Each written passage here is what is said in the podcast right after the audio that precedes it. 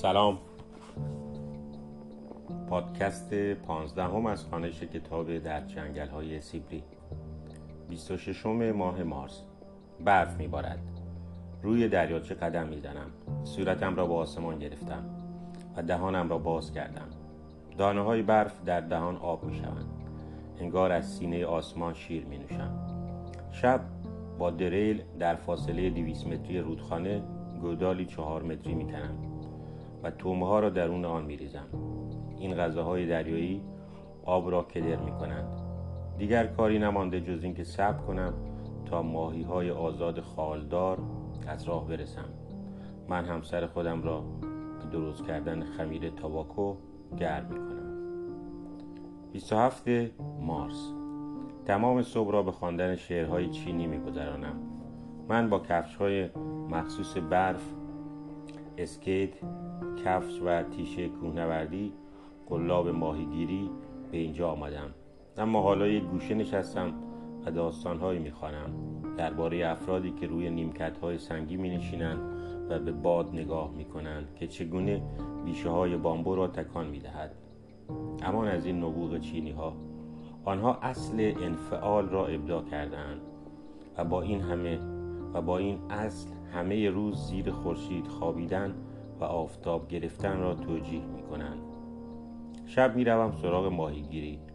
روی چهار پای نشستم و تومه ها را صاف داخل آب می ریزم ماهی ها آمدند. تومه ها آنها را جلب کرده. ماهیگیری هم یک کار از نوع چینی است. ساعتها منتظر می نشینم و به قلاب زل می زنیم با امیدان که بلرزد و تکانی بخورد. اتفاقی که تمام طول شب به هیچ عنوان برای ما نیفتاد. برای اینکه غم دست خالی برگشتنم را فراموش کنم کمی نوشیدنی برای خود می ریزم و شاعرهای چینی برای من سرودند. 28 مارس. این نیاز به تعالی چه حس غریبی است.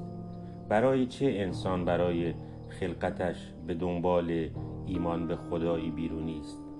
صدای ترک خوردن یخها نوازش پرنده های قاصد و صلابت کوه مرا به تحسین وامی دارند آنها برای من کافی هستند تا ایده حضور نظم دهندهشان در ذهنم نقش بندد.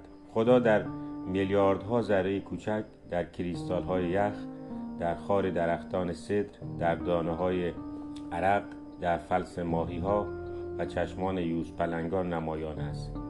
اینها در نظر من بسیار وجد آورتر از سرگردان بودن در فضای بیکران و از دور نگاه کردن به سیاره‌ای در حال نابودی است. مه غلیزی روی دریاچه را پوشانده. افق دیگر دیده نمی شود خودم را می پوشانم و می روم بیرون تا کمی قدم بزنم. دو کیلومتر که می روم ساحل از جلوی چشمانم ناپدید می شود دو ساعتی راه می روم فقط از روی جاهای فقط از روی جای پاهایم می توانم کلبه را پیدا کنم.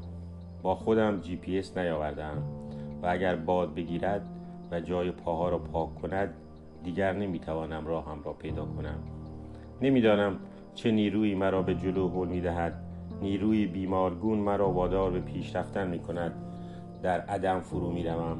بعد از دو ساعت ناگهان می گویم کافیه و با قدم هایی بلند برمیگردم. دو ساعت بعد پشت چادر سفید برفا کوه پدیدار می شود و به کلبه می رسم در رسم و رسوم چینی ها افراد سال خورده آخر عمرشان را در کلبه های دور افتاده با خودشان خلوت می کنند بعضی از آنها در جوانی در دربار به امپراتور خدمت می کردند و مسئولیتی داشتند. بعضی دانشمند بعضی شاعر و عدهای هم گوشه نشین های ساده هستند. اما در هر صورت کلبهشان همه همه شبیه هم و مکان آنها تابع قوانین خاصی. این پناهگاه ها روی یک کوه و نزدیک به یک آب منبع است. جایی که باد بیشه را نوازش می کند گاهی چشماندازشان به سمت دره است که انسانها در آنجا رفت آمد دارند. بخار کردن بخور و کندور کمک می کند که زمان سریعتر بگذرد. گاهی شبها سر و کله دوستی پیدا می شود با لیوانی چای از مهمان پذیرایی می کنند و سرگرم حرف زدن می شوند. بعد از عمری که می‌خواستند روی همه دنیا تاثیر بگذارند حالا تصمیم گرفتن بگذارند زندگی هر طور که می‌خواهد با رفتار کنند. زندگی نوسان میان دو هوس است. اما توجه داشته باشید اصل انفعال چینی ها به معنی بی هدفی نیست. این اصل حس مشاهده و ادراک را تحریک می کند گوشنشینی توجه را به کائنات جلب می کند و کوچکترین چیزها اهمیتی فوقالعاده می یابند در حالی که با لباس راحتی زیر درخت بادام نشستم صدای افتادن گلبرگی را در برکه میشنوی. لرزیدن پرهای دورنایی را که آنجا پرواز می کند می بینی عطر خوش گلی را که در تاریکی شب پنهان است حس می کنی امشب مدهیه غمانگیز تاو یوان را درک می کنم یوان شاعر معروف اهل چین بوده در صده های اول پس از میلاد. در کلبه محقرم با راحتی و آرامش نشستم. نوشیدنی می نوشم و شعر می سرایم. با پذیرفتن واقعیت سرنوشت دیگر هیچ دل مشغولی برایم نمی ماند موقع خواب به این فکر می کنم که وقتی بعضی ها قادرند کل زندگیشان را در سی کلمه خلاصه کنند نوشتن خاطرات روزانه به چه کار می آید 29 مارس. امروز صبح هوا سه درجه زیر صفر است. اولین روز بهاری. پرنده های قاصد زیر پنجره جنوبی کلبه جمع شدهاند. ناگهان باد تندی میوزد. شاخه های درختان سد را تکان می‌دهد.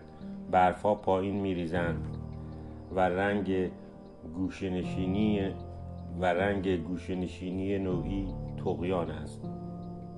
زندگی در کلبه زیر پا گذاشتن همه حفاظهای کنترل است.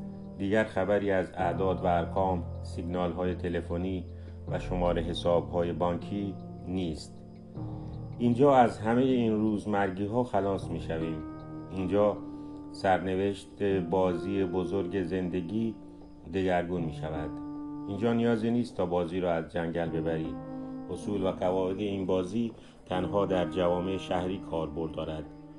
جامعه مصرفی به ما امکان انتخاب می دهد تنها کافی است کمی نظم و مقرراتش را رعایت کنیم.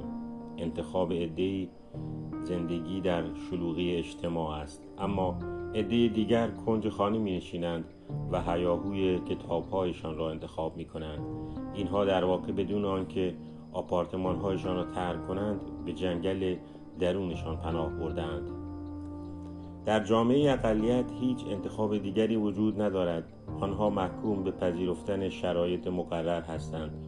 آنجا اراده هیچ معنایی ندارد. این حکایت آن داستان معروف در شوروی است.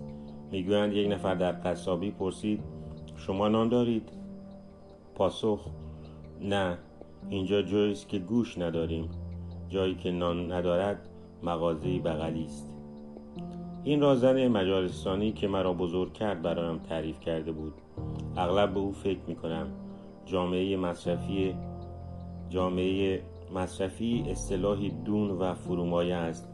زایده خیال پردازی های کودکان سرخورده که امروز بزرگ شدند آنها توانایی اصلاح خود را نداشته و فکر می کنند که محکوم به قناعتند ساعت هفت شب با باقی مانده آرد بندی شده ای که در ساک ضد آبم گذاشته بودم شروع می کنم به درست کردن پیراشکی.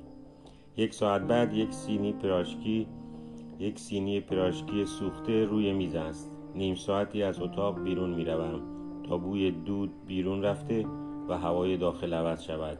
بعد یک پاکت کلوچه چینی را باز می کنم تا بخورم. سی و یکم مارس. از چند روز پیش شروع کردم با آزمایش چیزی که کم کم دارم نتیجه آن را می بینم ساعت نه قبل از آن که خورده نانها را برای پرنده ها بریزم کنار پنجره کمی فلوت می‌زنم. امروز صبح با اولین نوتهایی که نواختم قبل از آن که برایشان غذا بریزم کنار پنجره جمع شدند. ریه هایم را از هوای صبحگاهی که با پرنده ها احاطه شده پر می کنند فقط جای سفید برفی خالی است. یک روز در ارتفاعات از مسیر دره سفید می روم دره پوشیده از کاجهای سیاه ژاپنی در شمال کلبه. بعد از پنج ساعت تلاش و جان کندن تقریبا به ارتفاع 1600 متری می رسم بالا رفتن از مسیر خیلی سخت بود. گاهی احساس می کردم بدنم در چسب و موم فرو رفته. فکر می کنم در 300 متری قله باشم اما هوا خیلی سرد است و در ضمن دیگر دیر وقت است. به سمت بیشه درختان سد می روم. جای پای یوز پلنگی جای پاهای مرا قطع کرده. او باید یک یا دو ساعت قبل از آنجا گذشته باشد. روی آن رد پاها خم می شوم تا آنها را بو کنم. هیچ بویی نمی دهند حالا کمتر احساس تنهایی می کنم. امروز در این گوشه جنگل تنها نبودم. غروب در جنگل ها را می شکنم. ابتدا باید ضربه شدید به تنه چوب وارد کنیم. وقتی قسمت فلزی تبر کاملا در چوب فرو رفت باید آن را با یک حرکت درآوریم و با تمام قوا دوباره روی کنده فرود بیاوریم. اگر ضربه درست باشد کنده به دو نمی شود. بعد دیگر کاری نمی ماند جز اینکه با تیشه آنها را به قطعات کوچکتر تبدیل کنیم. آنقدر این حرکت را تکرار کردم که دیگر کمتر پیش می آید به هدف نزنم. یک ماه قبل بیشتر اوقات باید یک ضربه را سه مرتبه تکرار می کردم. بالاخره درست در بیاید. اما ظرف چند هفته تبدیل شدم به یک ماشین هیزم خورد کن. وقتی قسمت فلزی تبر درست آنجایی فرود می آید که باید و تار و کنده درخت از هم باز می شود متقاعد می شوم که شکستن هیزم یک هنر رزمی است. این پایان قسمت پانزدهم بود از پادکست در جنگل های سیبری. تا بعد بدرود.